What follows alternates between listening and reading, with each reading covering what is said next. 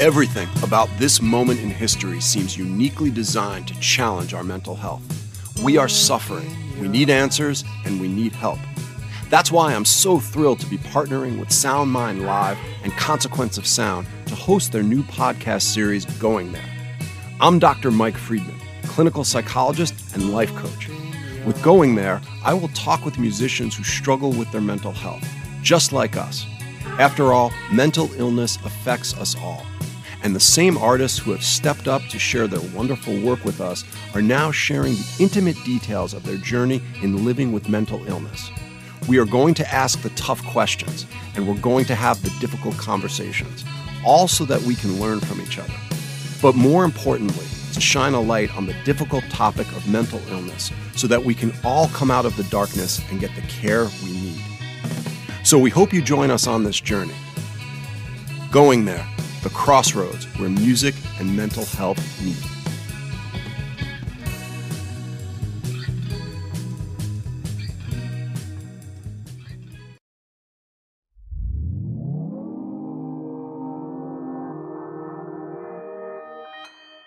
Consequence Podcast Network. The Psychoanalysis Podcast explores the ways that horror movies examine mental health issues. It deals with mature and sometimes disturbing subject matter, and it may not be suitable for all listeners. It is meant for entertainment purposes only and not as a substitute for proper therapy. If you or a loved one are currently experiencing mental health difficulties, please contact your local mental health center. Breathe in. Breathe out. Breathe in. Breathe out. Breathe in. Breathe out. This is psychoanalysis. This is Psychoanalysis, a horror therapy podcast, analyzing the horror genre through the lens of mental health. I'm Jen Adams. I'm Lara Unnerstall. And I'm Peach Fuzz. I'm Mike Snoonian. uh, and we are back with our second episode on narcissism. Yay! Arr, that, that's a peach fuzz grab. yeah, yeah. yeah. And if you can't tell, um, we are talking about creep today. We are entering the world of mumble gore, which I am excited to talk about. Um, we did give an overview of narcissistic personality disorder in our episode on American Psycho, uh, which dropped two weeks ago. So make sure you check that out. But today we are talking about Mark Duplass, and I love Yeah. him. I'm so excited to talk about this movie. I'll save it for my feelings check, but woohoo, we're talking about creep and a little bit of creep too. But before we do, we're going to give a brief synopsis of the movie in case you haven't seen it or in case it's been a while. So here is your spoiler warning, and it's going to be in the form of a growl today.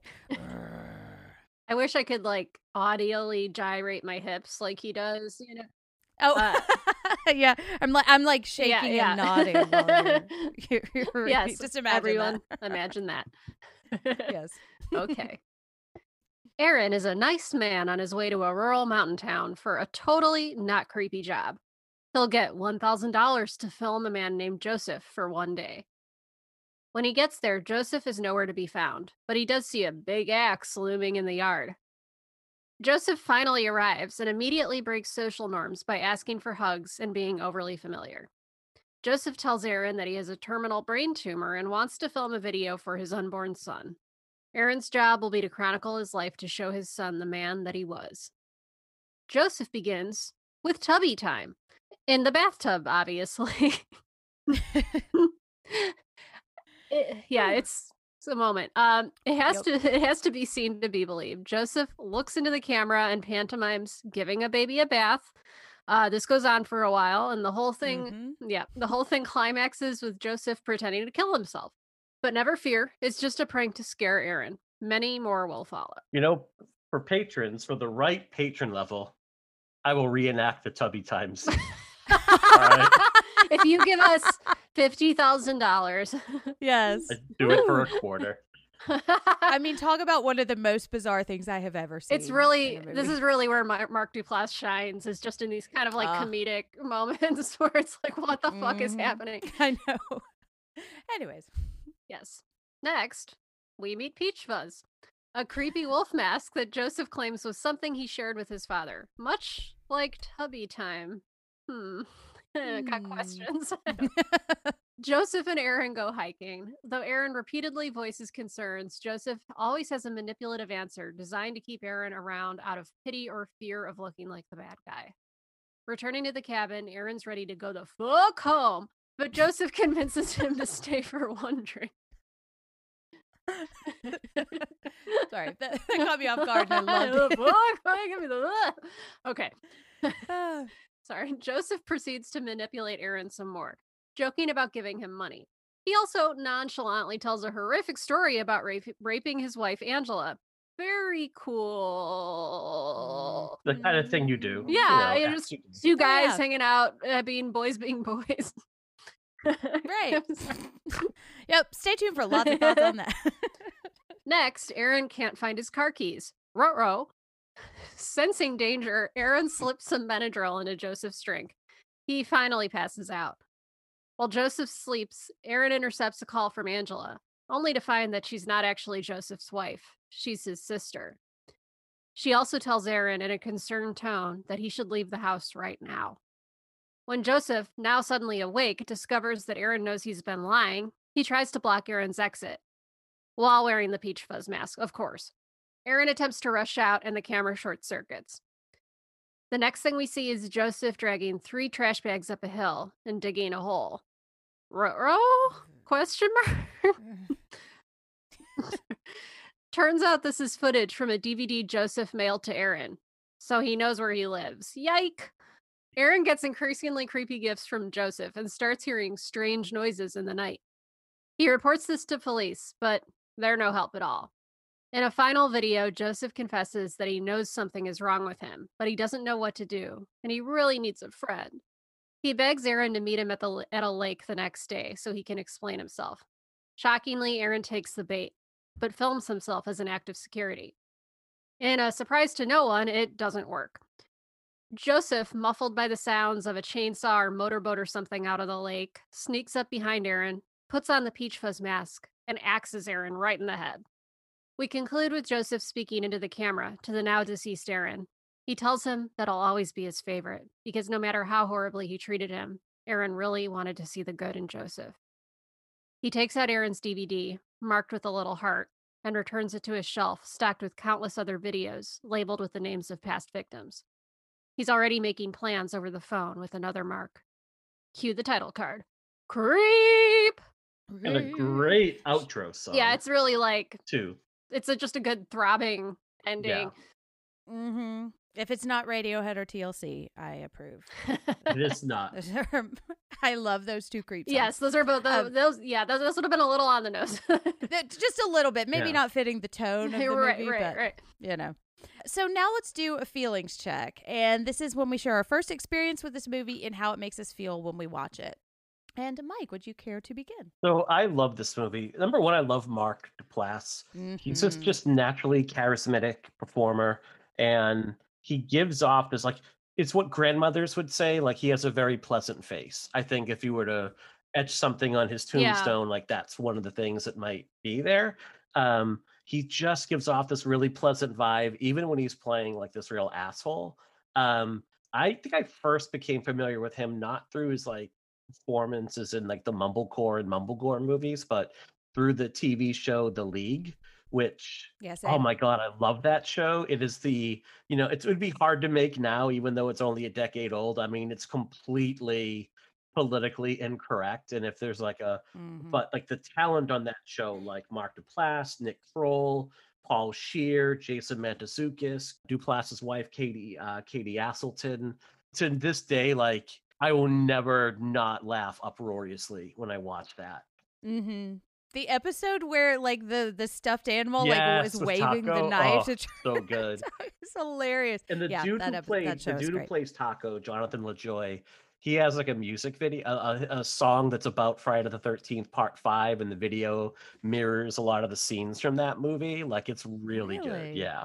Hmm, I'll have to check that out. Maybe we'll Yeah. link it. So I first saw this at the Telluride Horror Show uh, back in, I believe, 2014, like my second year hosting out there. Um, and again, like I love found footage movies uh, to begin with. Like I just think they're a blast. I'm very much like I know Mary Beth McAndrews, who was one of our guests, has come on to like professor love for them, and I'm very much like her like team found footage. And this one was just again like fantastic. Like um, Patrick Brice, who wrote, co-wrote, and directed this movie and stars in it, is Aaron, is really wonderful. And this because he's just like he's just complete schlub.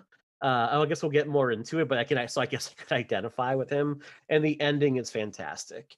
Lastly, like I rewatched this with my wife a couple years ago, and like we were watching it in bed together, and she was like, "This movie's not scary. I don't get it. I really like. I don't see what the big deal is. Why is this happening?" And then, like as soon as it was over, she couldn't fall asleep. She kept like tossing the movie over in her head, and then had like a series of increasingly horrific nightmares and the next morning was like, yeah, that movie was fucked up. So, uh, so I love it. I love when a movie can do that. So I would say like Mhm. Duplass and like Joe Swanberg, uh, or would be like the kind of leading heads that are in like Mumblegore, like these kind of like low budget, more talky horror movies. Duplass like co-wrote Creep, Creep Two. He co-wrote Black Rock uh, with his starring vehicle for his wife, uh, Katie Aselton, who also she directed that movie. Oh, wow. Baghead is probably the first one that comes to mind. And he's been a performer in these like low budget genre films, like sci-fi, especially like Lazarus Effect, which I think is more mainstream, but Safety Not Mhm. Guaranteed. And then the one I love, which he co-stars in with Elisabeth Moss. I just so watched that a few like a few months ago. oh, Very strange. it's yeah, yeah. awesome. yeah, very very weird movie, um, but it's an excellent movie. So like, I'm very much team Duplass and everything. Yeah. I agree with a lot of that. I, you know, Mark Duplass is a delight. I really, you know, especially the first couple times I watched this movie, I just enjoyed the hell out of it, as well as the sequel Creep 2. Um, I am also team found footage. I I actually saw this for the first time while I was producing a found footage horror comedy, which uh, I, I was immediately furious that we didn't think of this simple and like incredibly effective concept versus ours, which was t- too high concept and thus became a total failure because we couldn't pull it off. I just watched this and I was like, fuck, shit, fuck, why did I not? Damn it. Um, I also got to see Creep 2 at a film festival in Chicago in 2017, and I got to meet Patrick Brice. Um, I had a, I ended up having a really good conversation with him about the female representation in the sequel. Um, he was just such a nice and humble guy, and he like genuinely seemed to want to know my opinion because it was one uh, one of the first few times it was being shown. I think it was very shortly after it premiered, and he, you know, he seemed to really like want to know my perspective as a woman, which I was like, oh, cool. And I, you know, I love the the actress in that sequel also, and I think it's a really great vehicle for her. Yeah, so I'm a fan. I'm a fan of this this series. I hope they eventually do a Creep 3. I you know, it, it's just fun. It's a fun, bizarre little movie and I think that they managed to do so much with so very little and I'm always impressed by that and it really does come down to those the performance of especially Mark Duplass but also Patrick Brice in this and um yeah, I'm a fan. Yeah. I also love love this movie and I love Mark Duplass and I think he is just like this movie wouldn't work without him and I was like most of this is improvised, you Mhm. know, and apparently there were like 10 to 12 different cuts of every scene uh, which I would just love to watch. Although I I kind of feel like sometimes like when there's director's cuts like they cut that stuff out for a reason and I don't need to see Yeah. everything. But I I just love him so much. He's so like magnetic and charismatic, but there's this something about his eyes where like he it's like this really really fine line between like really friendly and really creepy and scary you know and you never quite tell like just this hint of a little squint in his eyes and you're like oh fuck he's gonna kill me you know and i Mhm. feel like he just rides that line so well throughout this movie that it's so tense and it's so like it's so familiar like i feel like i I- well i know like i was watching this last night and it specifically reminded me of a couple of people that I used to work with back in college. Um, but like I feel like we all know somebody kind of like that, you know, where you're like, I'm just not sure about this. Is Mhm. raising my red flags, but like maybe I'm the asshole, you know? Totally. He definitely like is so good at portraying that type of like boundary pusher. Right, which is something that we're going to talk about in this episode because I think it ties into um, our theme. But I just I remember watching this on Netflix and I'd seen it a couple of times and and I I like the image on it, but it didn't like with him standing standing in shadows at the top of the stairs, but it never really kind of drew me in. So one day I just watched it and I was so scared. I had to stop this about 10 minutes before the end. And I called my brother and I was like, hey, you got to watch this movie because he was a big fan of the league. And, but it was really just to kind of like take the pressure off a little bit because like it feels, and we talked about this with, um, they look like people. Sometimes I feel like when the movies are so small and so personal, like it really, really affects me and it Mhm. gets into me and it just really, really scared me. I fucking love the sequel. I think I like Creep 2 better than I like Creep the original. I, do, yeah. Oh my god. It's not to, it's not to take away from it. It's just that he expanded on the concept and it makes it more interesting. I think with you know, I, I don't Mhm. know. It, I- I can't explain it. It's just um I think there's a little bit more going on in Creep. I think so too. Yeah, and I mean, I think he expanded on the concept like in a brilliant way, you know, because they Yeah. are not the same movie Yeah. twice. Um, Right. and I don't want to go too deep into this, but I love Creep 2 because I think it really explores that like the dangers of like the cool girl thing, you know, like yeah. I'm ignoring all of my red flags because I'm trying to achieve this goal or like, you know, am I Mhm. being too weak if I ignore these things, you know. It's there's a lot uh to say about that that we're probably not going to have time to do today. But I also loved it in I'm going to try not to talk about it too much in this episode because I think this is not the focus of the episode, but like I think you can see like his narcissism is challenged in Creep 2 in a way that Yes, I don't necessarily think it is in the first one. So I think like I'm going to pepper we're, we're going to talk about it Mhm. just a little bit, but try to keep it more to Creep original, but you should definitely watch the sequel. Yeah, I didn't It's so have a chance to rewatch Creep 2 in preparation for it. And I know it's like, I do like how it expands on the story. And I think you get a more accurate portrayal of who Joseph is. You get a better feel for who he Mhm. really is. yes. in, in Yes, this one, totally. uh, and I think we'll talk about that when we get into the movie. I think like I I do need to rewatch it just because it's a lot of fun. I think my issue with it Mhm. is like I just have like a big thing about like influencer culture in general, and like the I found like that character was like exploiting the subjects of her videos in a way that made me Absolutely. uncomfortable. But yeah, well, um, yeah, and I think that's I mean that's the whole premise, right? It's the only reason she Mhm. sticks around, and it ends up bi- biting her in the ass, you know. But yeah, Yeah. I, I also didn't rewatch it super recently, but I reread the Mhm. synopsis just to kind of refresh myself on what happened. But um, but it is yeah, great yeah, and it so- does like and again like same style of filmmaking but going in a little bit of a different direction rather than just rehashing things i think kind of like i think the two unfriended movies i think do a really good job at that like same Mhm. premise Yep. different um take on it and both movies like stand on their own so I Yeah. totally agree. Yeah. Yeah, that's a good comparison. And I love both of those Yeah. movies too. when we get to Mhm. bullying I'm they're just a yeah when I'm we get fan. to bullying Yeah. Oh yes. unfriended has to be in the mix Absolutely. Well, speaking of topics, um, let's talk about our mental health topic, which is narcissism. yay Yay. and I just also want to say we gave some more information about narcissism in Mhm. our American Psycho episode, so make sure to check that out. Um, Mike. Yeah, well, listeners, talking like you're about in for a treat, listeners, because I don't really know anyone more qualified or better at talking about narcissism. Oh, I do dear. think we're the best Yeah, at we really narcissism. um, so, it's so unbelievable. since we covered like the, we went kind of in depth in like the personality disorders and like that, all the clusters and whatnot. I'm just going to give like a very, very brief synopsis of what the characteristics of narcissistic personality disorder are. It's having this like inflated sense of self importance, feeling that everything about yourself and everything you're involved with is like top of the line, like it's the greatest, it's the best.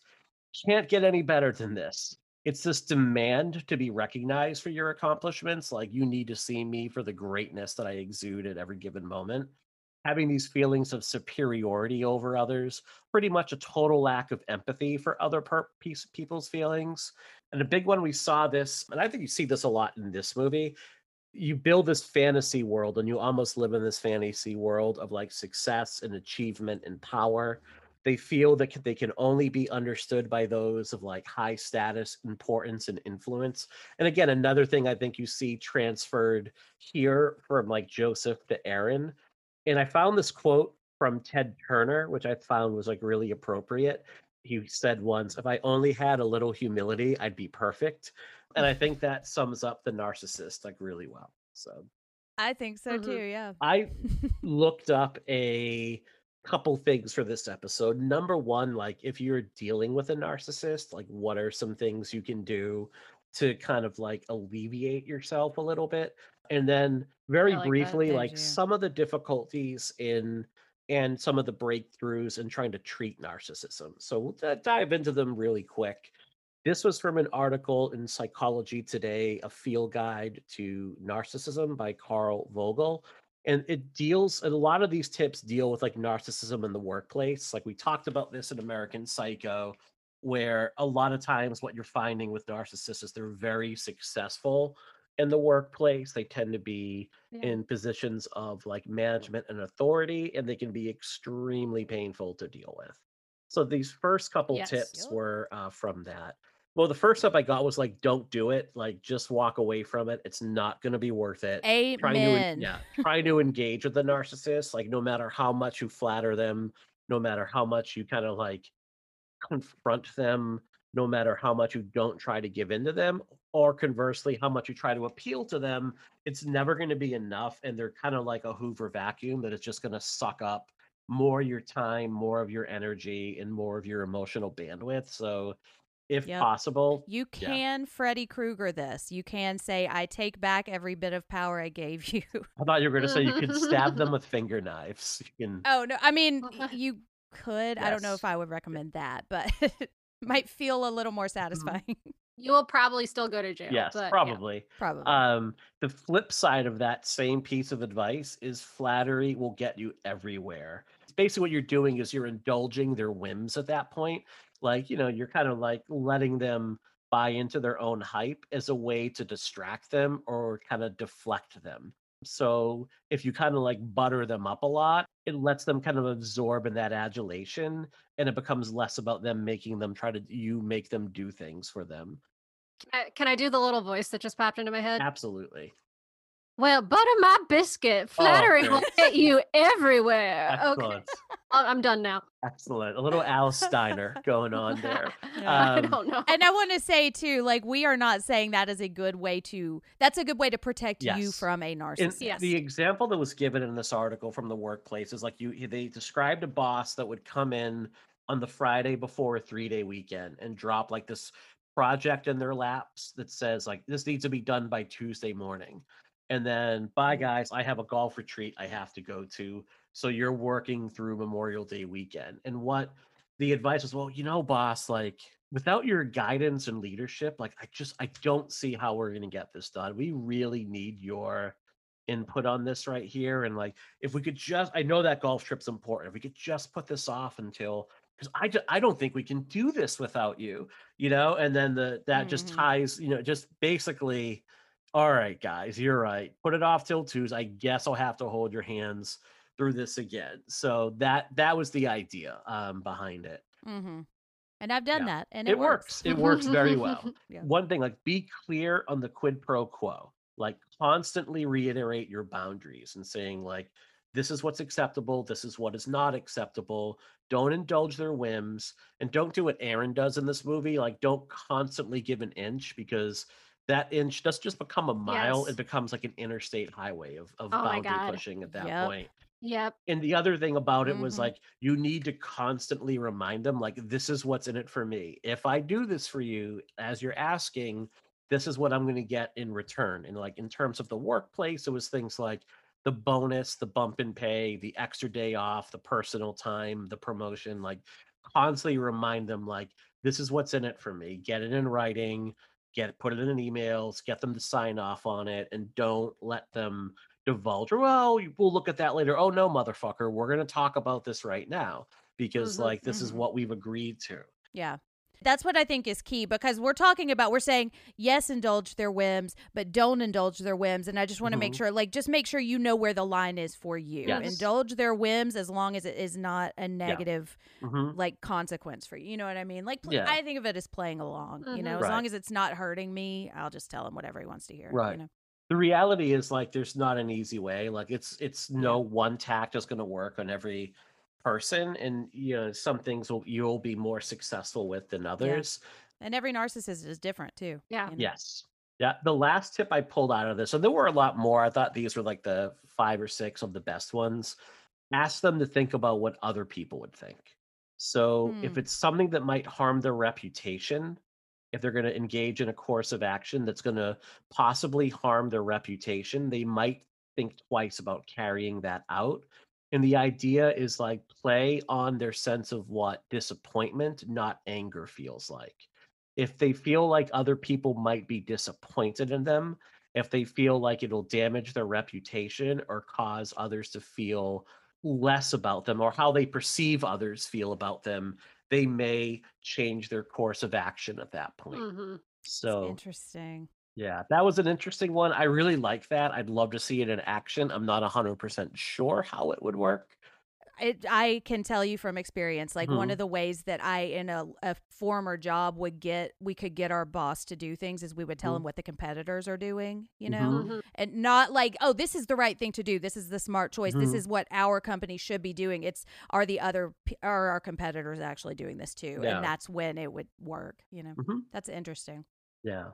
So, you know, narcissism can be difficult to treat. We don't talk about Freud a lot in on this podcast. As some of Despite the title. pair- E- despite Exactly. the title, as a pair of reviewers have um, pointed out in one star reviews, saying like they don't actually dive into psychoanalytic theory. Right. I would love for them just to true. listen to the show. Yeah. I think, yeah. So, and again, this is a reminder. Please rate, re- Yes.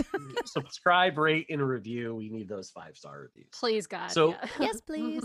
Freud would say like the three bound the three barriers to treating narcissism narcissism was like indifference on the part of the party hostility towards the therapist because they're being forced to examine themselves and change and uh, most crucially the ina- inability to form attachments to other people those have made it very difficult in early psychoanalytic analytic theory to really treat narcissism i think freud had basically in his last major work set, threw up his hands and said at this stage in where we are with psychology we just can't do it like it's where Hmm. the means aren't there yet we're going to need to find like different ways of treating this particular Hmm. disorder It's a good insight, you know. yeah Yeah. which i like i i you know we'll talk about this very briefly like i have a lot of problems with like treating specific treatments to specific diagnoses because it becomes like a checkbox almost like oh you Mhm. have this just do these things and you'll be fine. Like it's not one size fits all. The narcissist will often feel like nothing is wrong with them and the problem is other people. They just don't understand their greatness. Therapy is beneath them and they head into it as a way to like challenge the therapist.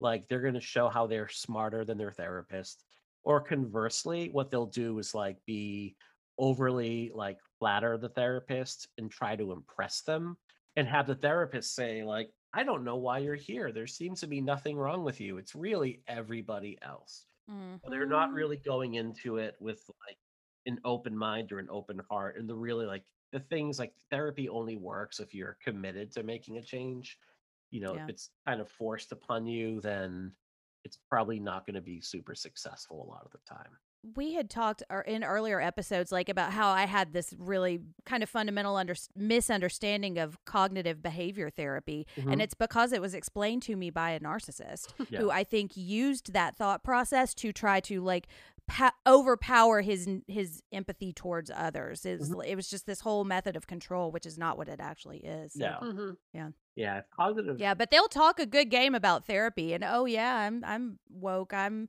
empathetic i Mhm. know what i'm saying but Yeah, yeah they, I mean, a lot of them are, you know, just because you're a narcissist doesn't mean you're stupid. You know how to like. Sometimes they can Yep. be very intelligent and, and absorb all the right language, and but then actually just be a total fucking asshole.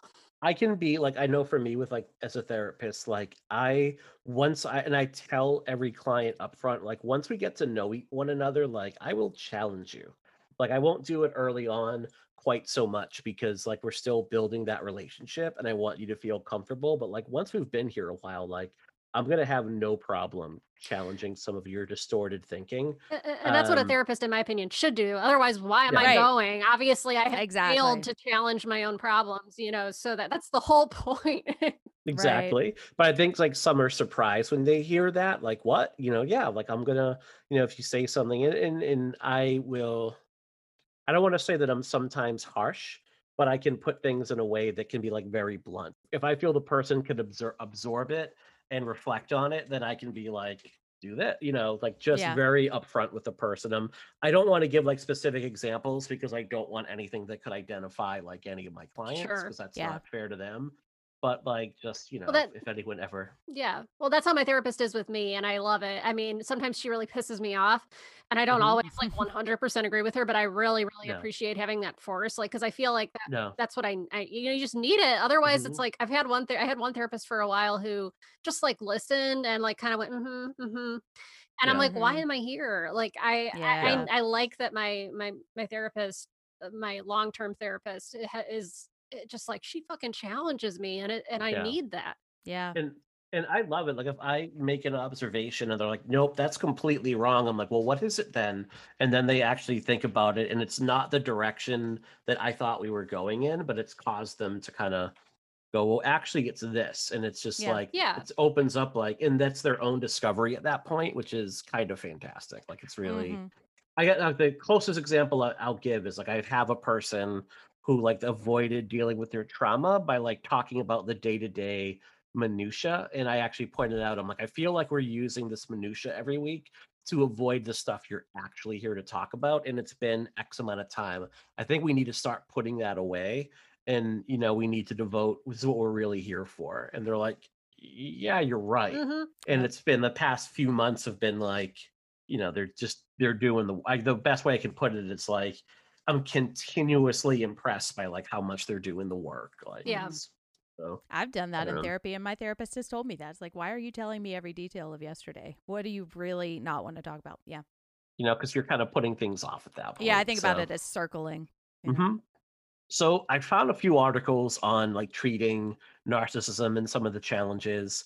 Um, this was from a paper called "The Ubiquity and Relativism of Narcissism: Therapeutic Implications." It was published in 1993. Narcissism and the Impersonal Self. For the record, I can't wait till we move on to a topic that is easier for me to pronounce.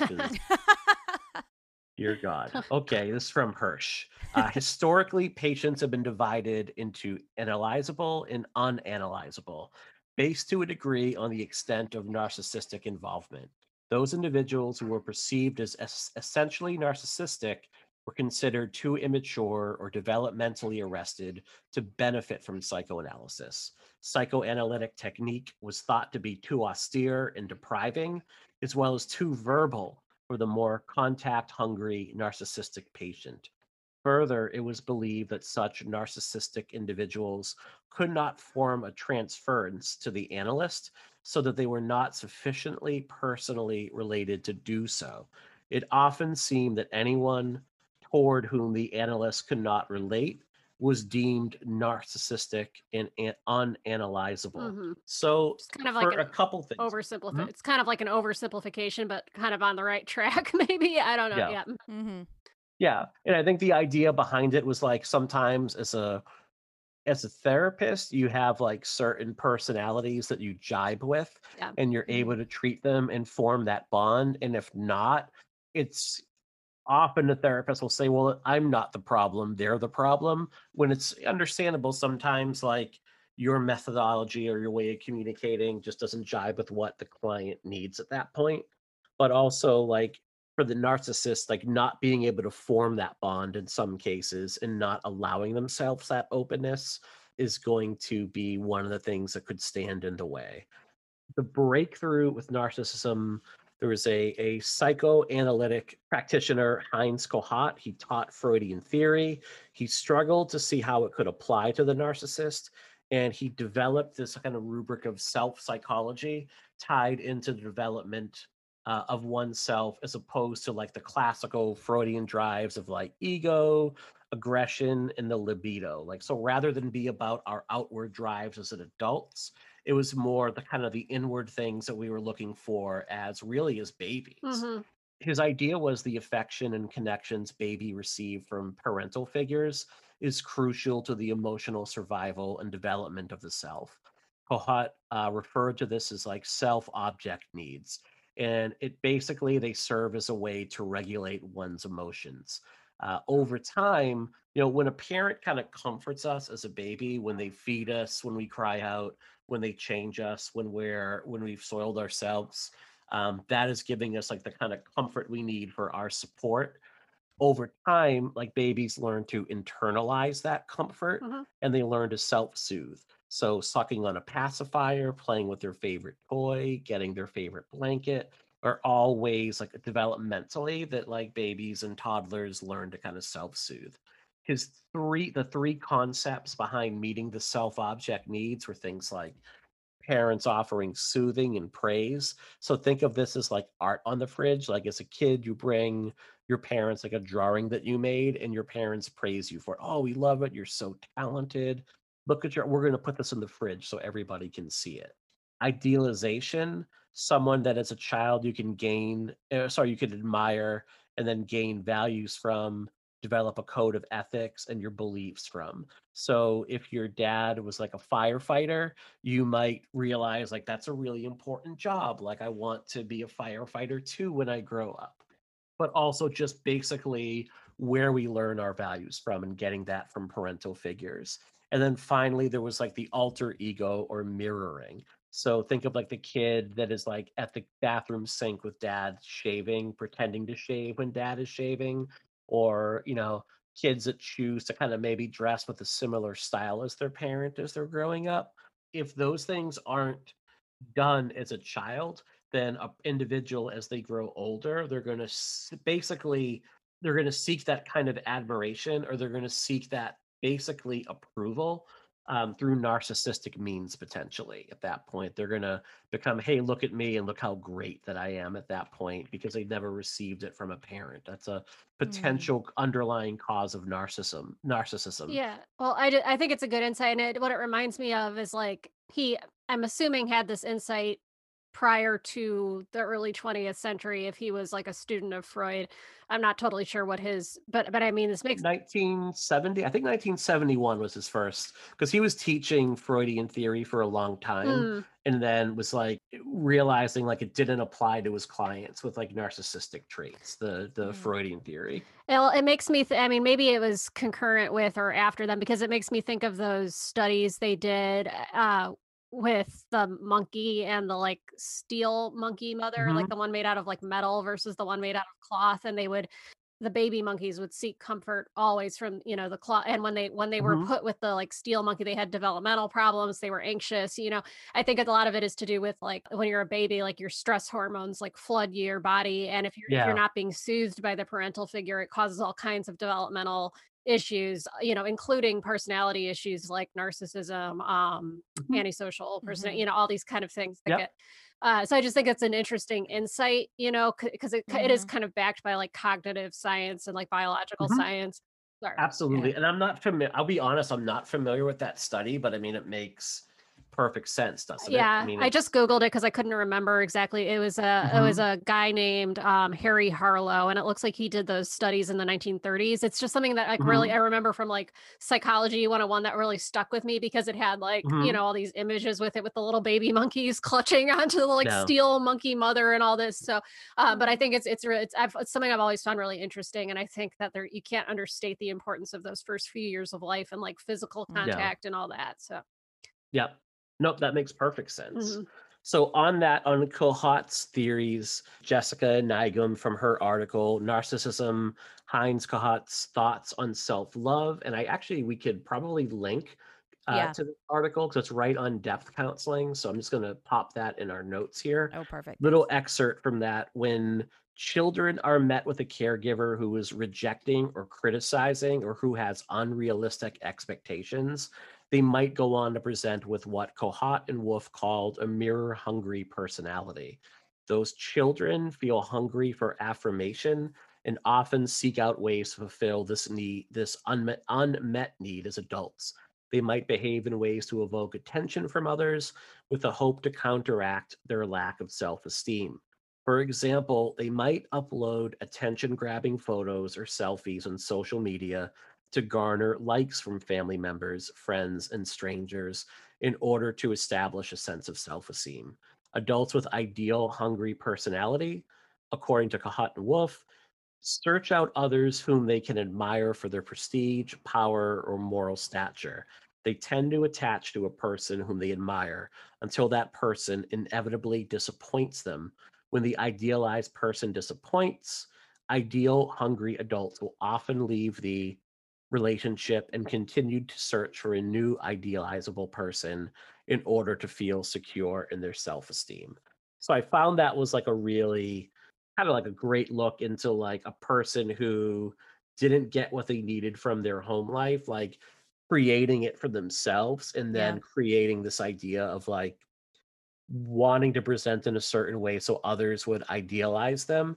But, and I think we saw this in both American Psycho and in Creep, our protagonist understood deep down that there was like nothing there there. Mhm. Yeah. they were kind of like mirroring mirroring traits they thought people would admire, but they didn't actually possess them. And in and in Creep, Joseph sort of puts Aaron on this bizarre pedestal that doesn't make any sense, you know, and like any any sort of is like anytime he would see a, a sort of rejection from Aaron, like you didn't keep that creepy locket I gave you, like how fucking dare you? Mhm. I'm gonna kill you because you Yeah. failed to live up to this ideal in my head. Yeah. Um, which I you know, and it it's just very creepy. yeah. Well, and when I've talked in therapy about my dad, like we've kind of broached a little bit the subject of like he may have had some kind of childhood trauma. Mhm. Um, Mhm. like there, like we both, I, my therapist and I, we both kind of in talking about everything. We're like, there's something that is causing a lot of this. or something underneath the surface. He's never mentioned anything about that, but I know he has kind of a contentious relationship with his family Mhm. partly because he's a narcissist and that's just how they tend to relate but like and i can feel a lot of pity for him in that way but we also kind of have talked about and that's something i kind of want to say about narcissists i think i tend to look at them as really bad people you know really bad guys like they kind of become this monster in my mind you know and i think the reason is because i've just been really hurt by narcissists Yeah. and i think they like and, and i just want to say like there's there's a balance to that like i can feel pity for this person and also say yes but i also have felt a lot of pain because of them too and it's okay for me to say that and i don't have to just Mhm. abandon all of that pain to pity this person but it, they are real people and they do have yeah, they their own issues you Yeah, know? it, it makes me think of a quote from Marcus Parks on last podcast on the left because he's talked a lot about his own mental health issues on that show, and he says like, you know, mental illness isn't your fault, but it is your responsibility. Mm, Which mhm. is like I thought was just like a really w- good way to put it because like yeah of course you know a lot of people with these these disorders like narcissism can get characterized as just like monsters irredeemable monsters and I I think I think we have just not figured out how to treat it yet but Mhm. a, a lot of it does stem from trauma and that is valid and they are people Yeah. you shouldn't necessarily just you know demonize them but you also have to take care of yourself and set your boundaries Yeah. and and you can't Mhm. accept being abused that's never okay Right. Where we've come down to it right now is um I feel like uh, yes, one day I'm going to tackle my feelings of pity for my dad after I feel like I am in a stable place to really try to understand how he feels because like my entire life was spent trying to guess how he was going to feel. I'm like nope.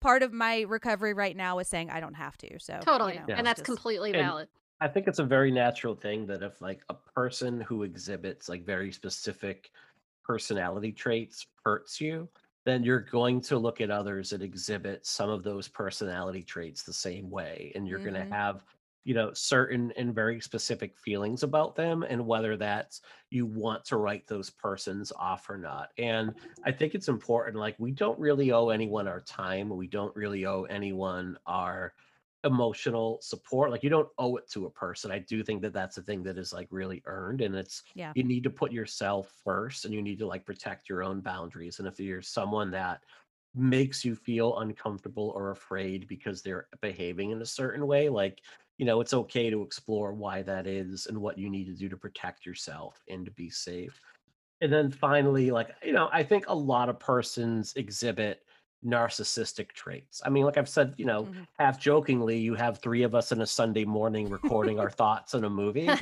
thinking, you know, thinking that like people, you know, really want to hear them. So there's a bit of narcissism that goes into that. There's a difference, I think, between exhibiting some traits and like being diagnosable. right Those are two different things. So I just kind of want to be clear on that. Like we all have our picadillos. So yeah, it's like kind of a spectrum, you know. Mhm. Yeah. yeah. So anyway, I think that wraps up like the topic of the mental health. And honestly, like that was the A standard. Absolutely the gold standard. It's never been any better talk about Only the best for this supreme podcast. Yeah. yes. No, I do. I love everything that you brought to this conversation today, especially because I think narcissism, it's not just like, I know a narcissist and he made me feel bad. You know, there's Mhm. a lot more levels to dealing with it. Yeah. Sometimes you can choose to walk away and sometimes you can't. Sometimes, like, Mhm. if your paycheck, if your livelihood depends on having a paycheck and your boss is a narcissist, you can't just walk away from that Right. Job. Well, so let's talk about this movie. Um, I don't know if I necessarily would have pegged this for narcissism, but on the rewatch, when I'm specifically looking for it, I can definitely see it. So, Mhm. um, I mean, I think right off the bat, like he is paying someone to film him all day long because he thinks that, and he he is going to be interesting enough to provide content for an entire day. And you know, most people are pretty cool, but it's rare that you can be that interesting for that sustained period. You know. I I thought, yeah, I was also struggling a little bit to see this as like classic or obvious narcissism, especially in contrast to American Psycho, which is so on the nose. Mhm. I, I think the central thing that did strike me as narcissistic this time around is that he produces these elaborate videos that star himself Mhm. and his victims. That's kind of like his trademark, as evidenced by all the videos we see at the end of the film. Um, you could argue that these are just like serial killer trophies. He's just a psychopath serial killer, like in the in the vein of a Hollywood serial killer. But those are really like a huge liability. Yeah. And J- Joseph's need to produce a film for every murder that like revolves around him to me makes him more nar- more nar- oh, oh my lord more narcissistic than like your garden variety serial killer um and in that way he reminded me a little bit of the killer the real life killer Luka Magnotta the serial killer Ah. he's covered in that Whew. Questionable documentary don't fuck with cats um, which has a lot of elements i don't Mm. love but i do think that the core of that case is really interesting in the way that he was obsessed with like cinema and making himself kind of like the star of his own, a movie in his Mhm. own head Mm. um that case that's what really turned me off of true crime Yeah. that was just so disturbing yeah i could see it yeah. Maybe partly because there's a narcissist and i am triggered by narcissists yeah. Yeah so- that guy is a lot yeah. to deal with. So and i think it's interesting at the end of the doc they did say that like he and i read a little bit he's in prison. He seems to be doing better on like a cocktail of like very like antidepressants and psychiatric medications like and when i say better Mhm. is that he's like calmed down a lot. I'm just interested in that you know but i, I don't really have any further thoughts so well i love that we're doing this in contrast to american psycho because i feel like this is more like the narcissist that most of us know you know maybe not killing and making videotapes about it but like there are so many people that i said oh yeah they do something like that. Oh yeah they do Yep. something. Like it feels so familiar which is why i think it's important to talk about this. And it's kind of like what we said about a spectrum of narcissism. Like you might know somebody who is a, maybe just does overshare in kind of a manipulative way that doesn't make them like a classic narcissist that you should necessarily avoid. I think it's just important to be aware and set boundaries. Yeah. and, you know. those traits it's like this movie heightens it to the point where he's actually murdering people but i think we've all been in that situation where someone doesn't seem to be listening to you no matter what you say and it's like what mike said like if you give an inch they take a mile like that Mhm. is you see that so much in the interplay between joseph and aaron in this movie where aaron is kind of this like schlubby guy that's clearly never encountered someone like this before and has like no skills for navigating it and he's just a nice guy and is like oh to the point where he gets himself killed and and I think that's a that's a Mhm. really interesting kind of metaphor for what it's like to to to interact with someone like this where like if you you Mhm. can get can, your, your own self can be completely obliterated in in their path mm-hmm. Yeah. one of the when you watch this movie back, like I had a hard time rewatching it, like sometimes fitting it within like the narcissistic trope, although there are definitely things that, are there that push it. But I, I had the idea of like if you listen to it from like just like if Aaron was telling me this story, like over a cup of coffee, like about this guy that he met, I might be like, yeah, he's a bit uncomfortable and a bit of an odd duck. You know, until you get to some of the things that are really disturbing but you just be like, why not just cut him off? Like it just seems like Aaron does completely lack any sort of like social awareness or any sort of like protective skills at all. Like Yeah. Well, I think Aaron is codependent. Yeah, Yeah. I mean, I, I, t- it struck me more this time uh, than in any past rewatchings where I was like, dude, you were being stupid as fuck. Like, stop, get Yeah. out of there. Like, you know, and even just, I mean, and and Joseph, the Duplass character, says it in the film, like at the end, he's like, "Why didn't you even look behind you? Like you weren't Right. even looking at Right. like, you know." And it's because, and in his mind, he he wraps it into this idealized version that he has of Aaron, which is like, "You're just the best. You, you wanted to see the good in me, and you're such a pure soul," you know. Whereas, like, I don't really mm-hmm. think that was it. like, I I think that No. that's it's a little more complex than that joseph you know you know but but it, it, that dynamic is really interesting Yeah, the way the thing that really struck me and that really reminded me of a couple of people that I used to work with years and years ago is um, the way that Joseph would emotionally manipulate him and continually press boundaries Mhm. because it's like there is there's an understanding of empathy. There's an understanding of these social norms because he plays with them and he's like getting off on Mhm. saying, "Can I go in for this hug right now, or is he going to back away? You know, is that something he's going to allow me to do? Like he's got his dick out ten minutes into their Mhm. meeting, right You know, that's when And just should the way be that out he, the door just for the record yeah exactly. And I do. It's one of the things I love about the second movie is they do specifically address that. Mhm. Um, but it, but the way that he talks about it, he's like, "Oh no, I'm not the weird one. You're the weird one for having a problem with this." Mhm. And that's something that I kept encountering with this person. Like I would set a boundary. I would say this made me uncomfortable, and then he would have this sad story about how he's really the victim Yeah. and how dare I set a boundary. Like, like the the. Sorry, I'll stop for a minute.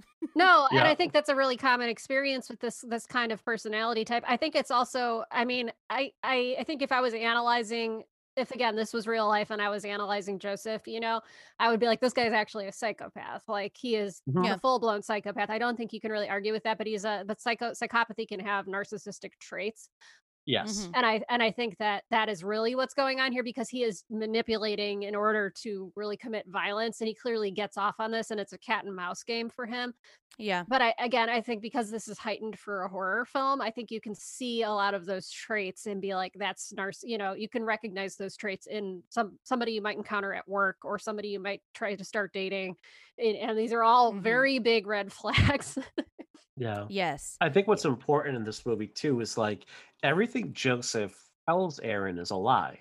Yeah. So there's like so even the stories that he tells Joseph like over the you know the, the story about him and his wife well that's not his wife that's his sister and did any of it even happen or did he just make it up to exactly. freak out aaron like everything else he does you know like the peach fuzz mask like is that really his mask or is that something like when he rented the cabin like that mask just happened to be in there and he Mhm. kind of invented these stories on the spot because like one thing i noted like watching it this time around there's like two or three times where aaron talks about his father Mhm. he's like oh yeah these paintings are things i used to do with my dad and this mask is something my dad would wear that he would sing this like little song and then he does the song Yeah. and the dance and so you could see like just to me it felt like joseph kind of inventing stories on the spot Totally. like being very Oh, quick-witted it's so it reminds me a little of like the heath ledger joker you know like where did i get these Mhm. scars you know um yeah but Right. but also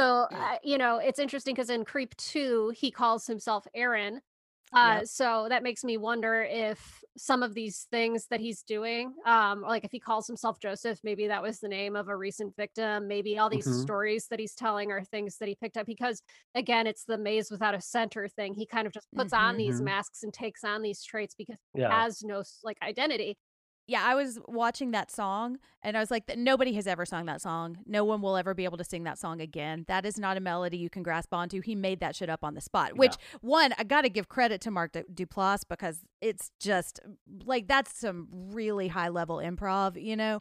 But also, like it's it's kind of like when it got to the song, I was like, he's just fucking with him to see how much he will believe, you know. Mhm. And that's like that cat and mouse. Like, how far can I push you? How much can will you let me get away with? You Yeah. know. And it also the part that really reminded me of American Psycho is the part when he's talking about oh you i think you need money like there's a check in your boot you know compared to when uh, patrick bateman is talking to the unhoused person and like oh i'm gonna help you and then it he just like rips it away and it's like just Mhm. really playing with these emotions just to get a response you know Yeah. And I mean that seems to be how he gets a lot of his victims is via financial financial manipulation. Mhm. And so he it's in that way he finds vulnerable people that he's able to fuck with. yeah and keep and ki- kind of imprison them in a way like keep, i'm going to keep you in this location and keep, you know and see how see how long you'll stick around and the longer you stick around the more obsessed i'm going to become with you because it reflects on I, I don't know it's that's where it gets a little messy Yeah. in my Yeah. head but Yeah. I think what's interesting when you think about narcissism and the idea that like you, they surround themselves with people that they find are like top of the line in high class and kind of like the cream of the crop, like the best of the best in whatever field they're in. That like like you just said, Lara, like they're he's finding like financially vulnerable people and like there's nothing about Aaron that stands out in any way. You know, I Mhm. mean, like mhm. even watching like the footage of these shoots, it's not particularly compelling footage. Like it's you no know- not at all You know what I mean? Like there's nothing about the way he frames it. There's nothing about his ability to pull out like uh, any of us could have been like the cinematographer in this movie. I think like if I were holding a camera, this is probably what it would end up looking like. And I think that's very deliberate on Patrick Brice's part. Yeah. So like Joseph has gone out of his way to imbue Aaron with all of these wonderful characteristics, which to be quite honest, like really aren't there. Like I think Aaron is a very flawed character and a very fl- Mhm. totally awkward human being. hmm And I think like one of the Rick, why does Aaron like meet Joseph at the end of the movie and basically gets himself killed, or why does he just keep buying into things? Is he's like a very deeply lonely person Mhm. himself. Like you Mhm. never see him interact with anybody else outside of Joseph in this movie. There's no friends he talks to. There's no he mentions an ex at one point, and that's about it. There's Yep. no one else in his life. So you have this person who is like deeply seems like they're deeply lonely, and that's maybe why they feel so drawn to Joseph, even when they're exactly terrified by him. Mm Mhm. I mean, it's interesting that the thing that gets him to show up to the lake is Joseph saying, I'm just so lonely Mm-hmm. and I need a friend. It's almost like he knew that's the thing Mhm. that would get him to show up. Mhm. Like, because he knows that that's actually, he's actually just being Aaron when he says Yeah. that. Mhm. You know, he, he picked up on him about that. Cause part of me was like, the first time I watched this, I'm like, I wonder if when he said that, it was actually kind of true. Yeah. Even though he is a killer, because he does this whole thing about like wolves and like wolves kill the things they love, you know, but actually there's this beautiful heart inside them. I, especially after watching it this time, I think that's complete bullshit that, like you said, he made up on the fly. Mhm. But I, I, you know, there's you know part of you that when you see it, see it in narrative like this, you want to believe like, well, maybe he he's kind of telling the truth, even though he is like a murder a murderous piece of shit. Yeah. Mhm. He actually does feel that way inside. But uh, you know, especially after this time and in the context of narcissism, I'm like, no, he doesn't. He was just manipulating this guy, and he he had a mark, and and he was correct in, e- in every well, way. and it's funny. It's like I think he knows that's how he should feel. You know, that's like what a human with emotions would feel, and that's Mhm. why they would respond in this way. And it's like I, I think about that with Tubby Time too. Like you're seeing him like reenact things a human with emotions would do, knowing that he doesn't have this. You know, and it's uh, then there's like a sadness there too. It's like I kind of want to feel this way, but I just don't. You know. And it's and it's part of why it feels so bizarre and chilling is because it feels like this facsimile of human emotions like daddies take tubbies with their baby and like and it's just like not like that like what are you doing? And like you know yeah and, and it, it just adds to that Yeah. you know because you can always kind of tell it's like that and that this more is more psychopathy but that like they say like a glib superficial charm where again like they will watch people and know how to imitate certain things and but then like if you really spend any time with them it's like there's something missing behind the eyes and it just gives you and that that's to me that's like that lizard brain like paying attention to your gut instincts because i've definitely encountered people like that where you're like something doesn't feel right Mhm. and the only times I've ever gotten into trouble with people is by ignoring that gut Mhm. instinct, you know? Yep. And so it's like, if you ever feel that way, just get out, Mhm. walk out. Yeah. Yeah. Like you are allowed to set boundaries. And that's the thing that's interesting because if you look at the way Patrick treated Jean, like constantly like nagging her, you know, it's kind of the opposite here. Like he is really trying to build Aaron up and make him like give him this sense of like feeling like a really good person. Like I'm Mhm. helping out this troubled man. I'm really good. He's trying to like butter him up, you know, and then to rip it away, you know, it's just Mhm. so Mhm. fucking manipulative and really chilling once you see it like in once you rewatch this and you know from the beginning none of this is true it's really really Yeah. chilling you know It's it's really weird to watch. And I and I think that um I don't I don't really have a fully baked thought here, but I think there's something interesting in the gender dynamic of of approaching these two characters Mhm. those two different ways. Like I see this like schlubby, you know, cis white dude and he just, you know, he obviously has like no he's never been in a, an experience like this before where he doesn't have any of those red flags that go off. So Mhm. I can easily manipulate him that way, but this is what he needs in order to get him to Mhm. stay. Right. And this is what she needs in order to get her to stay because she does this bizarre web series Mhm. she's got her own self-esteem issues so he knows by like negging her and doing things that way that that will it's like he really has sort of a sixth sense for understanding what makes people tick and then knowing how to push those buttons Yeah. that's really really creepy. Which is Like, really close to empathy. But it's Mhm. not because he doesn't actually care how they feel. He cares about it to further his own needs to make himself this master manipulator. And like I the other thing that I wanted to talk about is he's constantly trying to scare Joseph, like jump scares, you know. it's so silly It really Like, is, and it's funny, but it also gets you a couple of times because it's Yep. Just out of the blue. And it's funny to see that Yeah. play out in Creep 2, because like she is not down for that. And he Right. just kind of looks at her, he's like, I'm gonna get you. I'm gonna crack you at some point. And that's when you see that really creepy look in his eyes, you know? Mhm. it's like oh a challenge Exactly. what got my daughter last night because she watched like the this movie with me. Uh, like she missed the first ten minutes and then like caught the rest of it. When he appears in the door in the window, Mm. when you just uh, she like oh my god like absolutely like jumped at that part like i think that's one of the best almost like carpenter-esque like halloween type Oh, scares yeah. in the in the Yeah. movie like it's really wonderful that was the moment that got me the first time i Mhm. watched it i was like oh fuck and Yeah. like you know But then it's like, am I the asshole from being scared? You know? And i it's think like this go ahead. i don't know i think if a guy appears outside your doorway he's peering in the window in the middle of the night after sending you a knife you've earned the right to be scared at that Oh, point. I thought we were talking about the time when he jumps in the window at the very beginning, like in the car oh window. no oh you definitely should be yes Yeah. you definitely yeah Reg- regardless but yeah especially if they show up at your house at night then be be, Yeah. be scared Yeah, and he is scared. Like I feel like he does it's it's just it's so fascinating that he shows back up at the lake after that, you know, Mhm. and I wonder Yeah, what would have happened, like, like what was the rest of the story if he had not showed up, you know? right And I mean, I believe it, and I couldn't I can't say I wouldn't Right. do the same thing, although I'm pretty sure I probably wouldn't given my experiences now, Mhm. but you know, Yeah. 10 years ago maybe. Um, the Yeah. other thing that I wanted to clock was this weird sense of humor he has. Like he thinks it's just hilarious to like threaten to or like pretend to kill himself in the middle of this conversation. And oh, oh, it's just a joke. That's just how I joke. And really reminded me of somebody that I used to wait tables with who would always say, "Oh, it's just like gallows humor. We call it gallows humor." And it's just like I'm just used to making these weird jokes. And they were jokes about like beating women. You know, they were not funny jokes, especially given the fact that I had told him about my own history in an abusive relationship. And then but the way he would explain it was I was the bad person for having a problem with this and this is how he relates to the hardness in his life. And that's Joseph. He's like, "I'm but I'm dying of cancer, so I'm Mhm. allowed to say whatever I want and I don't care how you feel Right. about it and you're the bad guy for having a problem." And I think when it when it comes to that, I think it's okay to have that kind of humor if everybody else is on the same page. Yep. Like as Yes, long as like everyone's on the same page and like and for that person in certain dynamics, like okay, if that's your experience at work and everybody, and I literally mean everybody, I mean like every person is comfortable with it and is on board, then I can respect that because I tend to have like a very sarcastic sense of humor myself and I can Mhm. be Mhm. and I can be kind of a weirdo.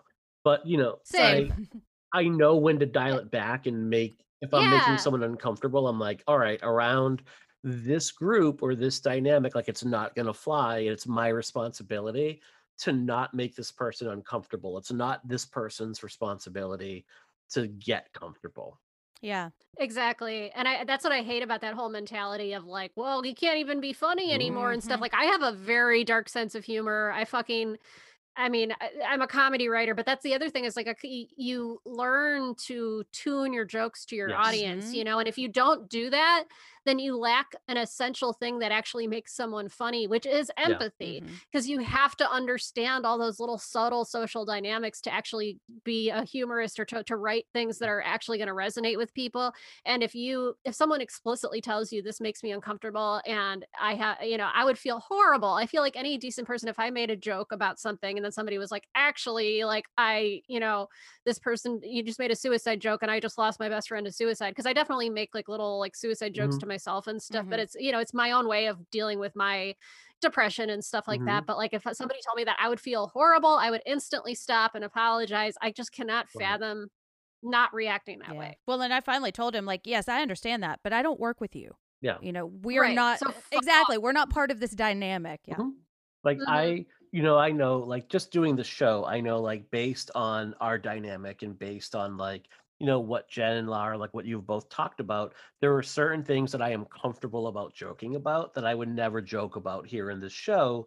Be, you know, or in our text threads when we're preparing for shows, because I'm like, or sometimes I will phrase something this way in other parts of my life, but based on the conversation and based on what I know, like this is how I'm going to speak to this person or text this person because like we're like an equal dynamic right here and it's really important for me to kind of respect that.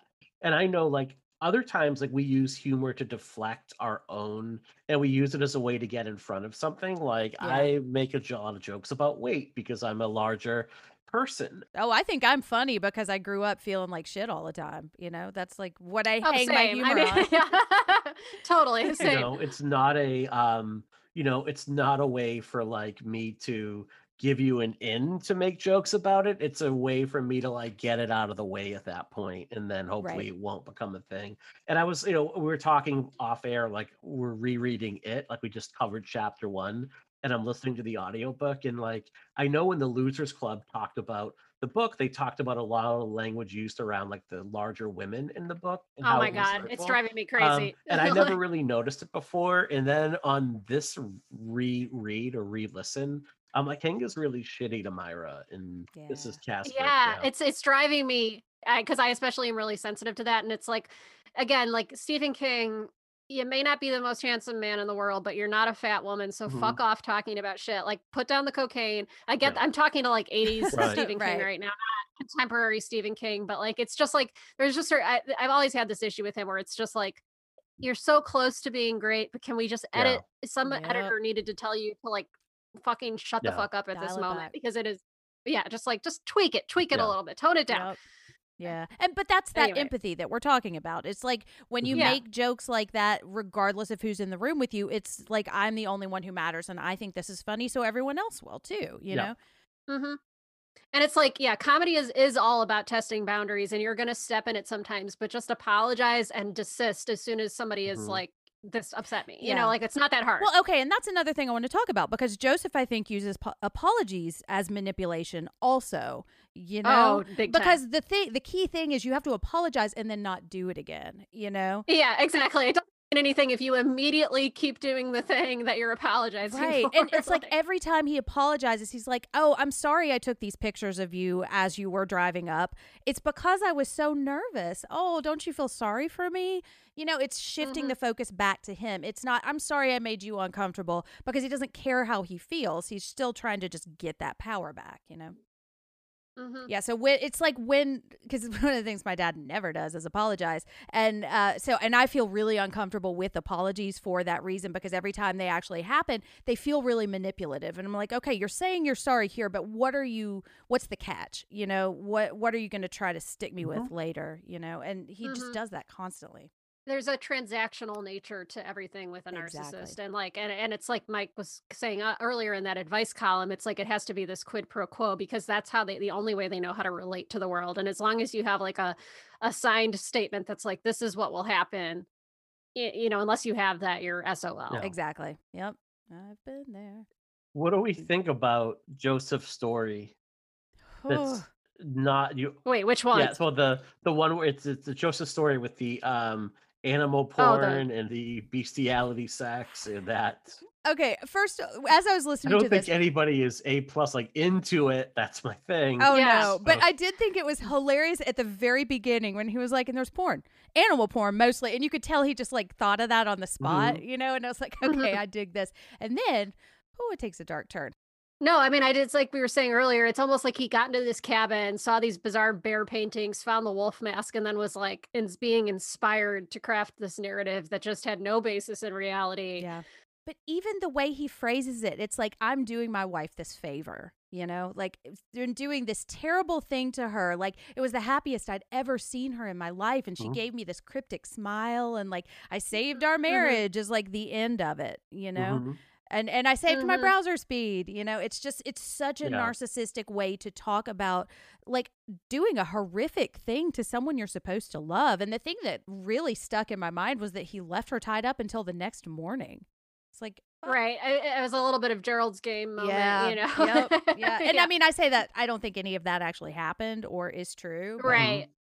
But it tells you a lot about him that this is the story he would choose to tell. It's like he, I, I, it, and I think all he was probably trying to do is continue to freak out Aaron because part of his games. Yeah. But he accidentally kind of like revealed a lot about mm-hmm. himself in telling that story. Yeah.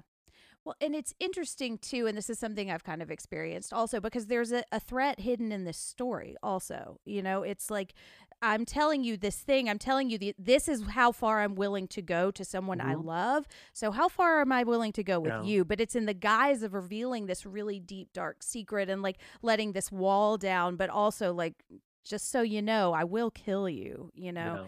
and I've had conversations like that. Given like, because I, you know, I've have some trauma in my past, and with some people that I've worked with in the past, I've talked a lot about that, and some of the comments they would make back to me specifically about that thing just felt like like really passive aggressive kind of threatening language you know which is like the red flag that goes up and that's it's really hard to put your finger on why the red flag goes up in that situation and that's what narcissists do is they like find this that tiny little chink in the armor and they just get in and they exploit it you know hmm Absolutely. Narcissists, psychopaths, uh, you know, it's, it's a, there's a lot of common traits there. It's, I think with like, in the, like, I think if you're dealing with a psychopath, it can, the consequences can be more um, violent basically Right. I, that's i think the the, the difference here and I, I i'm still struggling with the the borders between those 2 Mhm. um in, in the context of this Mhm. film and in the context of this conversation but i i think it's uh there's there's a lot there's Yeah. a lot of traits they share I think there's a lot of overlap with anti, and we talked a little bit about antisocial personality disorder and the overlap with narcissism a couple weeks ago. And I think we just like in general, when you're doing a podcast about movies, like you, you kind of like we take some liberties. Like I will say, like we yeah definitely, absolutely we have definitely we have to liberties. Yeah. Mhm. Yeah, this was definitely an uncomfortable scene to watch with your 10 year old daughter. Um, oh lord yeah, it definitely on the heels of having the conversation about like that scene in the book It, uh, all in one day. It was a whopper of a, a day.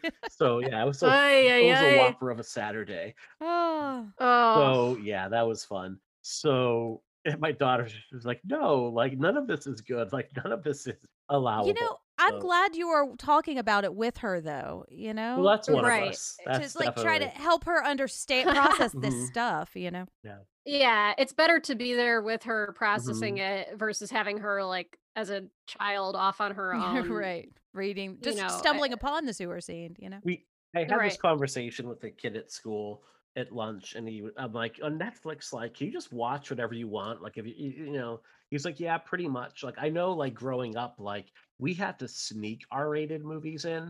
Do you know what I mean? So, like, it Yeah. was a big deal to watch like a Nightmare on Elm Street because you would sneak downstairs, turn on HBO like really, really low, and then watch it when everybody was asleep, or you would hope you would get the clerk at the video store that just let you rent anything but like I didn't mm-hmm. understand the context of a lot of different things. Where I think like as a parent, I'm like, you can watch this with me, that's fine, and we'll talk about it. But there is some of that joy of discovery that kind of goes away when you can just kind of watch whatever. oh yeah Um, but it's definitely made for some weird conversations. Yeah. Yeah. well, there are two more things that I want to talk about, Mhm. and not super in depth, but I want to ta- the part that I really was like, "Yep, that's narcissism," is when he's talking about how quickly he beat cancer. Yes. You know, and he's like, "Yeah, I beat it right away." It was like incredible, in fact, and that's a paraphrase. I don't remember exactly what he Like, said, but that knocked it out reminded of the me of a certain someone. Yeah. Uh huh. One hundred Yeah. percent. Yeah, I, I did. The, I I beat cancer in the greatest, the best way, the the best and most. yeah. I uh, had the- yeah, amazing. which is funny cancer story. because he's telling it in the midst of telling us that he's dying from cancer. Yes. So, but he has to let us know that he beat cancer once in spectacular fashion, and now it's just like nobody could sus- survive this kind of cancer. Mhm. You know, right. it's just And- but he still says like maybe the power of positive Mhm. thinking. You never know, Exactly. and like, and it's just, um, and his affect is so, uh, it, it, it's so discordant with what he's saying. Mm-hmm. A- And I think that's also like another red flag that is like hard to immediately distinguish. But when somebody is telling you something and their affect doesn't match what they're saying, it's like, oh, like something just doesn't feel right. And this is like, he's like, yeah, I'm dying of cancer, but you know, and then he like, he he does that. He has that moment at the end of Tubby Time before he does the suicide gag where he's like, I'm actually really sad, and like, and then he's just like bursts out laughing and all this, and it's like that would have actually at that moment it would have seemed like an actually human thing to say like okay i put on a big game but actually i'm really sad about this situation and it's really hard Mhm. but then he immediately was like jk i was just fucking with you and it's like what is happening Right. And Yeah. that's something that I find really interesting about the sequel is that he tells us a lot about his backstory, or does he? Because is any of this real? And it's just, it's, it's like we have these moments of seeing into him and seeing like who he really is, but then nope, none of it's real. Or Yeah. maybe it is, but we just don't know, you know? And I think that I've read, I know Creep 3 is planned, I'm but like so for- as of a year, as of Mhm. March a year ago, like Duplass, he's been pretty open about saying, I'm really struggling with breaking the story for it. And I just wonder if, is how much difficulty he he and Brice might be having. Like if there's a character that's like so ephemeral and someone who you really don't know who that person is and what like how much do they know what's real and what is not real about this character? Like do they even grasp it? And if they don't, like how hard it might be to break like story after story for this person. Um, because it's Yeah. I found like I, I think one of the things that makes Joseph so fascinating is how hard he is to really pin down anything on. And that's what Mhm. makes it so difficult. yeah yeah. yeah and you, you don't want to reveal too much because then you're writing like hannibal rising mm, or something like the origin story you know and it's just if you if you show too much of the monster they it's no longer interesting so I, I i i can't i could not possibly fathom a story for creep 3 i feel like that would be very difficult to Mm. Yeah, write But you know what? I said that about Creep Two. you know, and somehow Mhm. they managed to really knock it out of Yeah. the park. But the okay, so Creep 2 ties into the other thing that I kind of want to talk about in partnership with the original is like this need for control, you know? Because he has staged all of this stuff. I think some of it is improv, some of it he just kind of happens upon and goes with it and works with what Brice is giving him. But I think a lot of it, like he has planned all of this out and he is trying to like control every reaction that Brice has. And I think it's so fascinating to watch Creep 2 because Sarah really continually challenges that. And one of the funniest scenes in that movie is when he's sitting in the river and he's just infuriated that he's trying to give this speech and a bird keeps chirping and he's like threatening to kill the bird and like throwing rocks at the bird. And it's just so interesting the way seeing like that need for control and how strong Mhm. it is and how it really like tears him apart when he doesn't have that. And some of the biggest fights I've had with narcissists in my life is when they did not feel like they were in control. And that Yeah. and I just want to say that's I mean maybe a particularly dangerous time if you're dealing with a narcissist, you know. Which kind of goes back That- to what you yeah. were talking about Mike about like buttering them up and like kind Yeah. of like fluffing that ego a little bit, you know. Yeah like a a, a scorned narcissist is going to be an unstable angry force to be reckoned with. Exactly. Yeah. And like, okay, so we've watched two movies about narcissists that kill people, you know, and I think most of the narcissists that you meet in your life probably are not going to. And that's something that I really struggled with a lot in therapy was trying to identify why I was feeling so bad because my dad has never actually physically hurt me or like it Mhm. was never a physically abusive like relationship but I kept thinking, is there a repressed memory somewhere? Is there something that I'm not remembering? Because it felt the same. You know, it's like this Mhm. emotional manipulation is still can be just as damaging. And I don't want to compare pain, but it can be just as hurtful and damaging down the road as a physically Mhm. abusive relationship as well, you know? and it it can feel really scary being around someone like that, especially if they're in a position of power over you in any way, like a parental figure or what have you. It's like that sense of just having no core of stability can leave you just feeling very, very, very scared. Yep. And that's and it's that kind of trait that just really will scare me in a person. And I'm just like, I don't know how far they're going to take it because I don't see any evidence that they're capable of self-control Mhm. or or or being stable in any way. And it's living with that, it's damaging. It really is. Yeah. There's Like, also, yeah, there's a level of exhaustion, physical exhaustion that comes with having to really be the caretaker of one's emotions over and over again. And it also becomes a learned behavior so that, like, it's not just dealing with that individual for that moment in time, but it's something that we kind of learn and carry with us in our day to day interactions with other people that just becomes emotionally and psychologically draining after a mm-hmm. while and it doesn't feel like we get to be who we really want to be at that point. It's what this person has like taught us to be is a way to kind of like protect ourselves. Yeah. Yeah. Like the amount of time I spend managing the emotions of just about everybody I meet, Mhm. just because that's what I grew up with, you know, is something that I'm really having to kind of unpack because that's like that's how you learn to relate to people you know when it's like Mhm. uh, from the from the day you I was born like that's what I had to do and it's just that's really hard to unlearn you know It, it really is, and it's in my own life. I've been figure trying to like figure out how do I how do I turn that into a positive thing and reclaim control Yeah. over it. Um, and it's it's why I'm kind of considering a career change. I'm trying to analyze like what are the things that I've gotten good at as a result of having that same tendency, and how do I make integrate that? Because it's never really going to fully go away but how do i integrate it into myself in a positive way and affect positive change on others with Yeah. it? And i don't have the answer to that question but i'm thinking about I've been it. thinking about that a lot too, and I think like I describe myself as an empath, and uh, and I think there is a lot of good in that. Like I I can tell when people are upset, and so I'll kind of back off a little bit, and I'm like, okay, maybe not the time to talk about this now. Maybe we'll talk about this later. Not necessarily as like a nefarious manipulation, but just as like respecting their feelings, you know. Yeah There was yeah. also another thing, like when I was teaching, I could really, really easily hear who was singing off key. In like a sea of 20 kids, like I could hear the one person. And it's because I was so like highly tuned to everybody's like behaviors and mannerisms and stuff. So th- there are benefits to it. It's just like, I don't know if I would choose Mhm. that for Yeah. myself, but you know, there is, you, we can reclaim this. Mhm.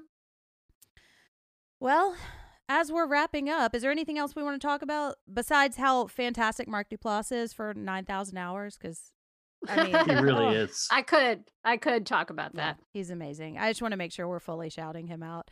Well, let's briefly talk about other mental health topics we see in this. Um, we're not going to dive into it. We just like to mention things when we see them. And we mentioned suicide already. And I mentioned codependency. And I think that's probably going to be another Mhm. topic. So f- down the road. And that's Yeah. that's a Mhm. whole nother ball game.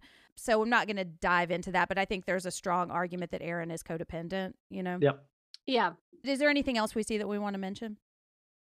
I think we've covered it i mean all that psychopathy sexual assault Oh, yeah. um i think that, you know and boundary setting i think those are the other big themes for Yeah. me Yeah, and I just want to say also, lots of times we don't really dive too deeply into these because we want to keep the focus on the topic of Yeah. the episode. But I just we just like to mention them, but we will either have talked about them in the past or we'll talk about them later. Yeah. Um, let's also talk really quickly about other movies that we see narcissism in. Again, not going to dive into it, but things we find thematically similar. I we've talked a lot about Creep 2. Um, also, I want to say Behind the Mask: The Rise of Leslie Vernon, which is That's a, a good choice. fantastic movie. I actually wrote a blog that you know what. Now that my new blog's up, I can repost it. But comparing Yes. Creep two and The Rise of Leslie Vernon in this like faux um, revealing secrets, but in a manipulative way. So maybe look for that coming soon because I I Hell like. yeah. I also threw in Trick or Treat in there too because you know just cause. because why not Right. for for a little treat yeah. Um, and there's also a documentary called The Glitch in the Matrix, which Mhm. um, really kind of disturbed me, but it's like seeing the world as a simulation starring you, kind of like Truman Show kind of thing. Hmm. So. Yeah. Yep.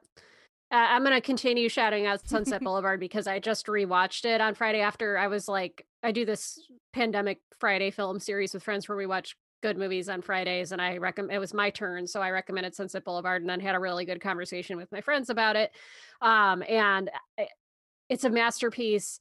Gloria Swanson in that movie as like a uh, as a really sympathetic but also still completely repulsive narcissist. Um one of the best performances in cinema history in my opinion and it's also like I don't call it a horror movie but I think horror fans will get a lot out of it because it's kind of this noir thriller with co- with like a dark comedy undertone but it's also got these like really elaborate gothic sequences and stuff and so I think horror fans like if you have not checked out Sunset Boulevard and you're interested in this kind of theme like check it out it is it's in my top 5 movies of all time I need to watch that. a book I would recommend. I would say like it's called Night Film, a novel by Marisha Pessl, um, and it's about like trying to find like this lost film or lost film by a director, and like the director, it's um, very much like a Kubrickian type of director that they're kind of going after, and he has shows a lot of the tendencies you would have of a narcissist. So, and I would say like the behind the scenes documentary that Kubrick's uh, Stanley Kubrick's daughter filmed on The Shining when you get to see Yes. him in action and really like the damage he kind of did on set also would be you know again like kind of a little bit off center but those are two things I might kind of seek out. Yeah. totally Um, and now for an uplifting moment.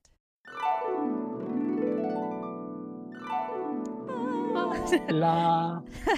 this is when we share any grounding, coping, or self care that's been particularly effective for us. Um, grounding and coping techniques are little tips, tricks, mantras, or practices that help us get through the hard days or hard moments. And self care is anything we do to treat ourselves. Um, anything that makes us feel good or feel better could be considered self care. I've been, I was actually had forgotten to think about anything, but I, I think my self care really has just been kind of letting go of some of my to do list. You know, like it's been super fucking busy week. It's like rounding out tax season right now, which is always sometimes I'm like, why am I so stressed? And then, oh yeah, it's April. I'm always stressed during April. But and I'll have these long lists and I'll think, oh, I gotta do this, I gotta do this. And sometimes I've just had to like ask for extensions on things and like I just I really need to go to bed tonight. I'm not gonna do this well and I need a little more time. And that's okay to do. It's really, really hard for me to do, but I have really not had any kind of pushback or res- like resistance to it, which was usually surprising to me when people don't like hate me or yell at me when I ask for things like that. But yeah, so it's like I'm giving myself the gift of going to bed tonight. so No, I was just gonna say, I mean, like I've had a good few days in terms of my allergies calmed down. I started working out again, and then and so this is gonna be more of a vent than a self care. But I like yesterday I worked out, uh, and then not while I was working out, but a few hours later, my ankle started hurting, and I've got had issues with this ankle, and I started getting really, really down on myself about it because I feel like anytime I start to make progress with physical mental health choices that I've been making, it seems like something is constantly derailing me. So I am saying this out loud to say like i'm going to take a long walk today i'm just going to deal with it because walking i'm in my experience with my ankle troubles like walking on it and doing gentle things actually helps Mhm. it so i'm really going to try not to let it start making me spiral and get really down on myself and try to not let it totally destroy the momentum i've been making in the last few days because I don't want it to. And I'm trying to make the like kind of like we were saying earlier, I'm trying to make these concerted efforts and choices to not let my depression and depressive thinking um override my rationality because it is very easy for me when a little thing throws me off to just be like, well, fuck it, and like Mhm. go eat a pint of ice cream and Mhm. cry for three and go to sleep, you know? So I'm really going to make a concerted effort to not do that in the interest of self care. so that is my thing for today. Great. I love that. I know for me, like I now that like we're re- starting to slowly return to some normalcy, um, like I know more people are going back into the office. I know that like there was one day this week where I looked down at least twice and I'm like, am I wearing pajama bottoms today? like and I really had to check twice, which is weird. I know like our students are returning back to school at a higher rate. So one of the things I've talked to like especially kids about is putting together like a little mental health kit that they have on them as we kind of like leave our homes and get back to things because it is a little bit weird. Like I actually this past week had a student in that someone asked me to check on who I've never had an interaction with. And we were just chatting. And I just happened to say, like, I know the past year, it's been hard for a lot of us. And they immediately like burst into tears. And it was like, yeah, you know, because I don't think anyone has like actually said, like, yeah, it's been really hard. Mm-hmm. Um, so it was, you know, it's interesting. So one of the things I talk about is like putting together like literally a gallon size Ziploc bag with a few things that you can have in there that like you can easily access. So things like a cold bottle of water, uh, specifically at our school because the water fountains are turned off right now and covered up Yeah. having like a fidget or a squish toy, having things that help you do some grounding, like whether it's a handful of like lifesavers or Jolly Ranchers, like something you can like pop in your mouth and just taste and focus on the taste of something. Maybe like a index card with a preferred breathing technique on it. So if you find your like breath is getting or your thoughts are spir- spiraling, you can kind of like grab that, have a look at it, and kind of like practice that in the moment. So just like a little thing as we start to return a little bit back to normal or whatever the normal is going to look like, that I think it's okay for that to be a really difficult transition right now. So have a few things on hand for yourself that are going to allow you to like take a moment to kind of catch your breath and you know get your feet under you. So whatever you think would fit in that kit that would be appropriate, you know, like if a kid tells me like well what I usually do is I watch a show on Netflix, I'm like, well, we can't really do that in school. So Right.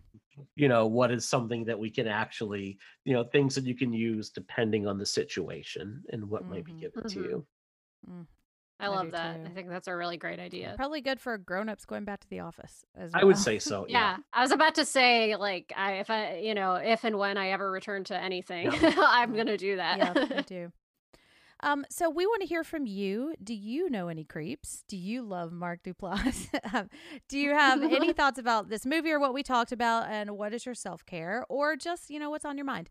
And you can share all of this and more by joining us at uh, by following us at Psycho A Pod on all of the socials. And you can also join our Facebook group, the Psychoanalysis Podcast Support Group.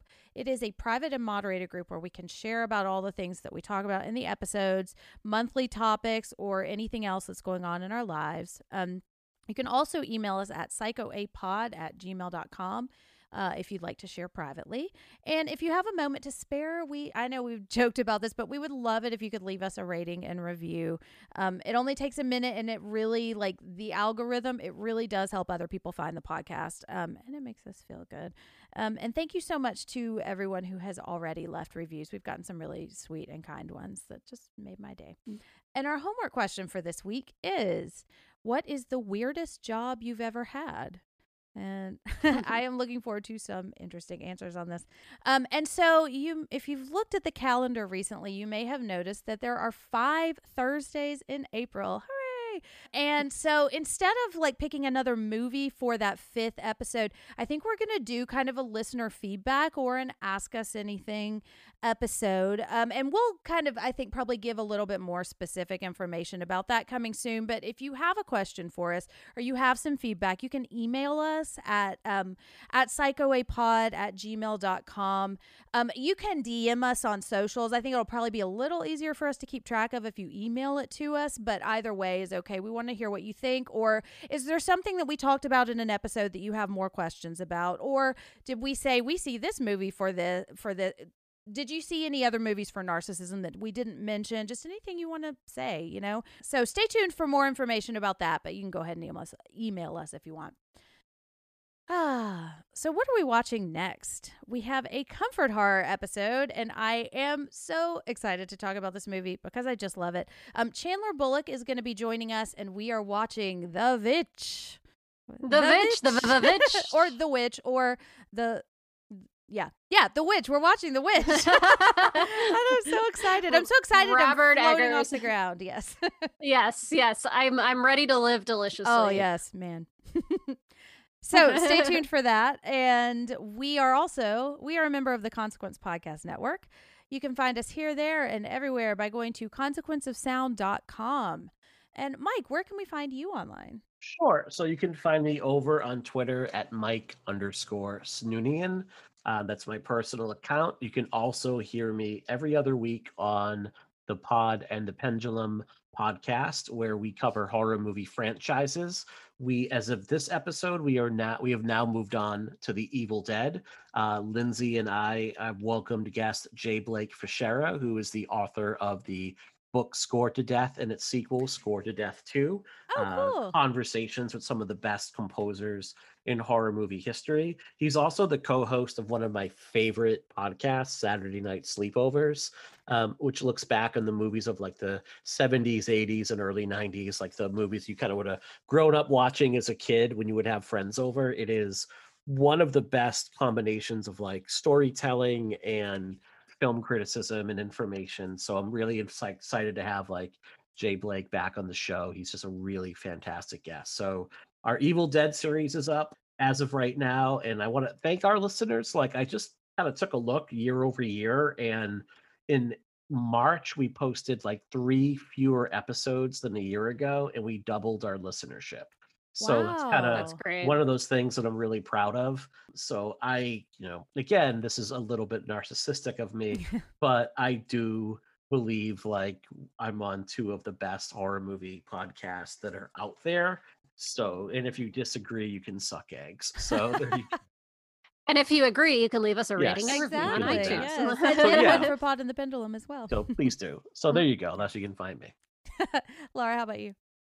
Well, um, occasionally on Losers Club and uh, Halloweenies, but you can mainly find me on Twitter at Underalls, U N D E R A L L S. Much like the uh, pair of fuzzy, furry little wolf panties that you wear all day secretly to make yourself feel in touch with your animalistic self. Nice.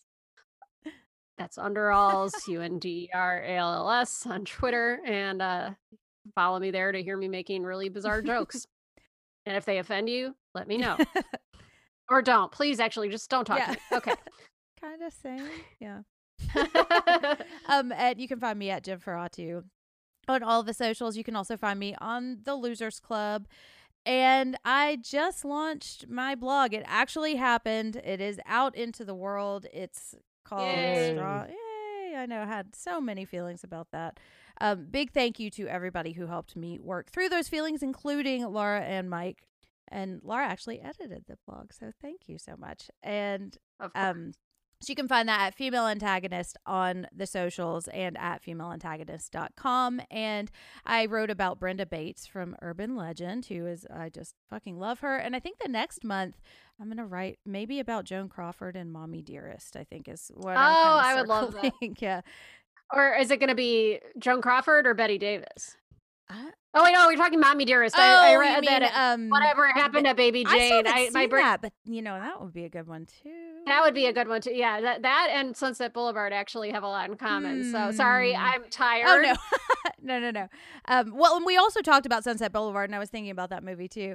Um, but I also Mhm. think that now that I have, like, part of the reason I wanted to do a blog is to have a platform, um, just to kind of put stuff out, and because I used to have a blog and it got taken down, and so I think I'm going to try to put back stuff up Mhm. again on this blog. So maybe look out for that. Also, thank you for everybody who has followed that and read it and supported it, and you know, really means a lot to me. So that's where you can find me and and that's our episode on creep yay. Thank you so much for joining us for this episode and series. I've really been wanting to talk about narcissism for a long time like maybe since i was born. And so thank you so much for spending the time to talk about it with us and listen. And it you know it means a lot. Uh, please make sure to take care of yourselves and take care of each other. And with that let's sign off. We came here to chew bubblegum and take care of ourselves. And we're, and we're all all out of all out of Bubblegum. yum, yum, yum, yum, yum.